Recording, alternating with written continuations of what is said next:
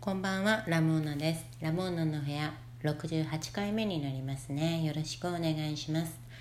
この番組はダラダラ過ごす時のお供になるように私が毎回その時気になっていることについてのんびりお話しするラジオ番組です。よろしくお願いします。6月20日土曜日ですね。あ、最近あのたまにねラジオトークのアプリの方であのリアクションボタンを押してもらってるんですよ。あのハートとか笑ってるマークとかネギとかね押していただけてるんですよね。とても嬉しいです。ありがとうございます。来週からあのジブリの4作品が上映されるんですよね「風の谷のナウシカ」「もののけ姫」「千と千尋の神隠し」あとなんだっけあーと、ゲド戦記だ。この4作品が再上映されるんですよね。映画館で。私はあの「ラピュタとナウシカ」を映画館で見たことがなかったので本当に嬉しいですね。まさかこんな日が来るとはなっていう、まあ、今回ね「ラピュタ」はないんですけどでも今回のこの4作品はもう第1弾って感じで夏とか秋にまたあの第2弾第3弾でやるんじゃないにね思ってるんですけどあの第2弾で、まあ、ラピュタ、魔女の宅急便、思い出ポロポロ、耳を澄ませばかな。で第3で、トトロ、紅の豚、山田くんとかね。層が厚いですからね、ジブリはね。なんか、そういうことやってくれるんじゃないの？って期待してるのでね。まあ、だからまずは第1弾もう第1弾って言っちゃってますけどね。第1弾を楽しもうじゃないかということですよね。私は本当ナウシカが好きでナウシカの話をします今日は。ナウシカのアニメはもちろんなんですけどね。漫画も本当に大好きで。アニメを見てまだ漫画は読まれてないって方がいらしたらね是非読んでいただきたいですね。もう絶対面白いと思いますよ。全7巻徳間書店から出ているんですけど大きいサイズのワイド版で300いくら値段全然変わらないんですよね。7巻だけ分厚くて400円超えてたような気がするんですけどずっと同じ値段教科書かっていうような価格設定で。教科書ですね。もう宮崎駿して徳間書店から出ている教科書みたいな感じでね。ずっとあの値段なんだけど。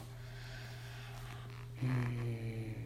漫画アニメはあのランランララランランランであのナウシカがあのオウムの手触手の上をこうね金色の草原に見立ててこう歩いていくシーンで終わるじゃないですか。あれが漫画の2巻の途中なんですよね。であのそこからねもっと物語が展開していくんですよね漫画では。アニメの方もエンディングで音楽に合わせて結構展開してるんですよね。あのナウシカとクシャナが対談をして今後のなんか展望についてなんか話してるような感じ。それでクシャナが兵を率いてトルメキアに引き上げていくような場面があったような気がする。あとはえっとアスベルがユパ様の弟子みたいになって貝と杭に乗って不快に消えていく。で研究者になったのかな？みたいな。描写とか。あとは風の谷でナウシカが子供たちにメーベの乗り方をねあの白地白王子たちと一緒にこうメーベの乗り方を教えてるようなシーンが描いてあってあこの世界はまだ続いていくんだなっていう風にねエンディングで思わせてるんですけど。そうなんです続いてるんですって感じでこう漫画にいざなわれていくわけですが漫画のやっぱり私の本当見どころだなと思ってるのはあのトルメキアが、ま、アニメで見る以上に大きくて深い闇が深いみたいなね感じだったんですよね。クシャナはあのー、アニメ以上にもっともっとこうすごく思慮深くて賢い人ででクシャナの父親の武王っていうのがウにカタカナのウに点々をつけて王様の王で武王っていうんですけどこの武王が相当な人物なんですけどこの武王と武王の連れ子である兄たちとクシャナとの対立が描かれていて私初めて漫画を読んだ時ってまだ小学生だってまだ終わってなかったんですよ漫画は。で3巻か4巻だったんですけど読んだ時にクシャナのお母さんがその武王と兄たちの策略によって毒を飲まされて狂わされるシーンがあるんですよね。気が狂っちゃう。シーンが静かに描かれてるんですけどめちゃくちゃ怖くてそれが。もう当時読んだ時あんまりにも怖くてあの住んでたアパートがあってアパートの駐輪場の前が土だったんですけどその土を掘ってね漫画を埋めたんですよね。あれ掘り起こしたか覚えてない。怖くて怖くてもう持ってられないと思って埋めたっていうね思い出があります。掘り起こしたのかそのままにしてるかちょっと記憶が定かでない。漫画はね何回か買いな買い直してるんですよ私。土にまみれた三冠を持ってないのでちょっとわからないんですけど、まあ、そういうそれぐらい衝撃子供には衝撃が強すぎる三冠と四冠ででそこからまあ離れて大学生ぐらいの時大学生過ぎてたかな。あの時に全巻を買ってしっかり読み直してもうハマったっていう感じだったんですけど、まあ、だからそのクシャナのそのトルメキアのねすごいあのなんて言うんだろうおどろおどろしい世界とあの大国と対になる形で今度はドルクっていうあの土に鬼でドルクっって読むんですけどこっちはあの連合連合体なんですよ。いろんな諸国が集まってドルク連合ドルク連合みたいな感じのあの団体があってこれもすごい大国でこっちは宗教によって支配している国々で僧侶たちのこの権力争いとか、まあ、とにかく僧侶が力を持って比叡山延暦寺みたいな感じですかね。わかんないけど。なんかあんな感じでとにかく宗教が強い国々でこのドルクとトルメキアの大国2つの何て言うんだろう熾烈な覇権争い。ただもう目的は何かわからない。ずっとただただ戦ってる争い合ってるっていう。そこに民たちやあとは風の谷とかペジテとかああいう別の国々が巻き込まれてもう世界中がもう戦争で疲弊しきっているような世界なんですよね。あの風の谷のナウシカっていうのはね。まあ、ドルクもね本当にすごい国々なんですけどね。あそこも見応えがあっていまだにね理解できてない部分がいっぱいあってそろそろまた読み返さないといけないなと思ってるんですけどあと魅力的なのが、ね、森の人ってのが出てくるんですよ。これこの森の人の名前忘れちゃったんですけど森の人の素晴らしい青年がいて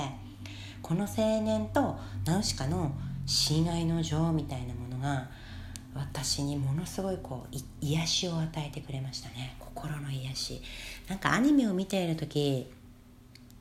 アスベルじゃナウシカは心をの内をさらせないだろうなってなんとなく思いませんでした？なんかアスベルじゃないなってのは思ってたんだけどやっぱり漫画を見てもアスベルじゃなくてその森の人だったんですよね。森の人とナウシカのその関係がもう私にすごいハマって大好きな2人ですねあそこはね。いい関係ですよあそこ、うん、森の人がとっても素敵っていうことが分かりますね。あとは何だろうな、まあ、リーダー論がすごく面白くてリーダー論っていうつもりでは書いてないんだけどなんかクシャナはアニメの方では、まあ、ちょっとキーキーした感じのね人だったんですけど漫画だともっと落ち着いていてそしてすごくあのリーダーシップのある人でであの兵士たちのこと部下たちを愛せる人なんですよね。でだからもうがっつり兵士の心をつかんでいるカリスマ性のあるリーダーなんですよね。ものすごい魅力的なクシャナのファンになっちゃう。私が兵士だったらクシャナのファンに絶対なるなっていうぐらいクシャナのためなら何でもしたくなるっていうように描かれていて。あとはドルクっていうのはさっきも言ったように宗教で支配している国でまあだからここにはあの皇帝って呼ばれる人が頂点に統治者としているんだけど兄弟がかつていてその弟の方のミラルパっていうのがあのドルクの民たちを支配していたんだけど最初は民民に寄り添うとてもあの優しい統治者だったんですけど愚かな民たちに成長しない民たちにだんだん憎悪を募らせていって憎しみが湧いてきてなんか化け物になっちゃうんですよね。なんかそういう統治者の統治者が民を憎む心なんて私はその漫画を読むまで知らなかったからわこういう心理があるんだっていうことを「あの風の谷のマンナウシカ」の漫画でね